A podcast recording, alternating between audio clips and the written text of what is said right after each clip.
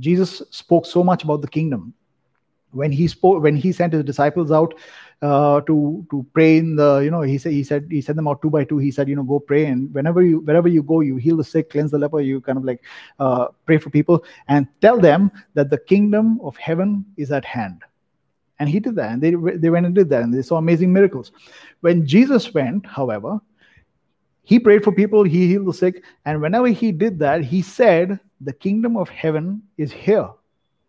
Isn't that amazing? He went, wherever he went, the kingdom of heaven already came there. Why? Because he is the kingdom of heaven. Revelation, okay? Let me take you to Revelation, see what it says. Revelation chapter five and verse ten. It says, "You have made them to be a kingdom and priests to our God, and they will reign upon the earth." Right? It doesn't say in heaven. It doesn't say we are going to go to heaven and reign over there.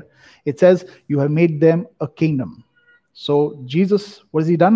He has made us a kingdom. Just as he went and he said, the kingdom of heaven is here.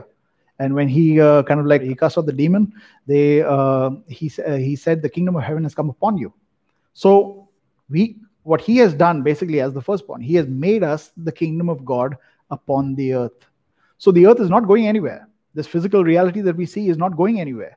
But it is going to get restored back to the original intention and desire of God, what God originally intended. All creation is going to be restored back to its original design by the sons of God, right? As you saw last time, creation is not waiting for Jesus. Creation is waiting for the sons of God. That's you and me. So when God made us a kingdom on the earth, that kingdom, the heavenly kingdom, from the right hand of our Father in heaven, the Father himself is the only one who manifests through us. Nothing else is going to work out. When the moment you and I come into a certain place, the kingdom has arrived. We are the kingdom in that place. Which kingdom? The kingdom of light, the kingdom of his dear son, right? We are the dear son, by the way. You and I are now the dear son, because there is no difference between, God sees no difference between the son Jesus and son us, because we are made one with him.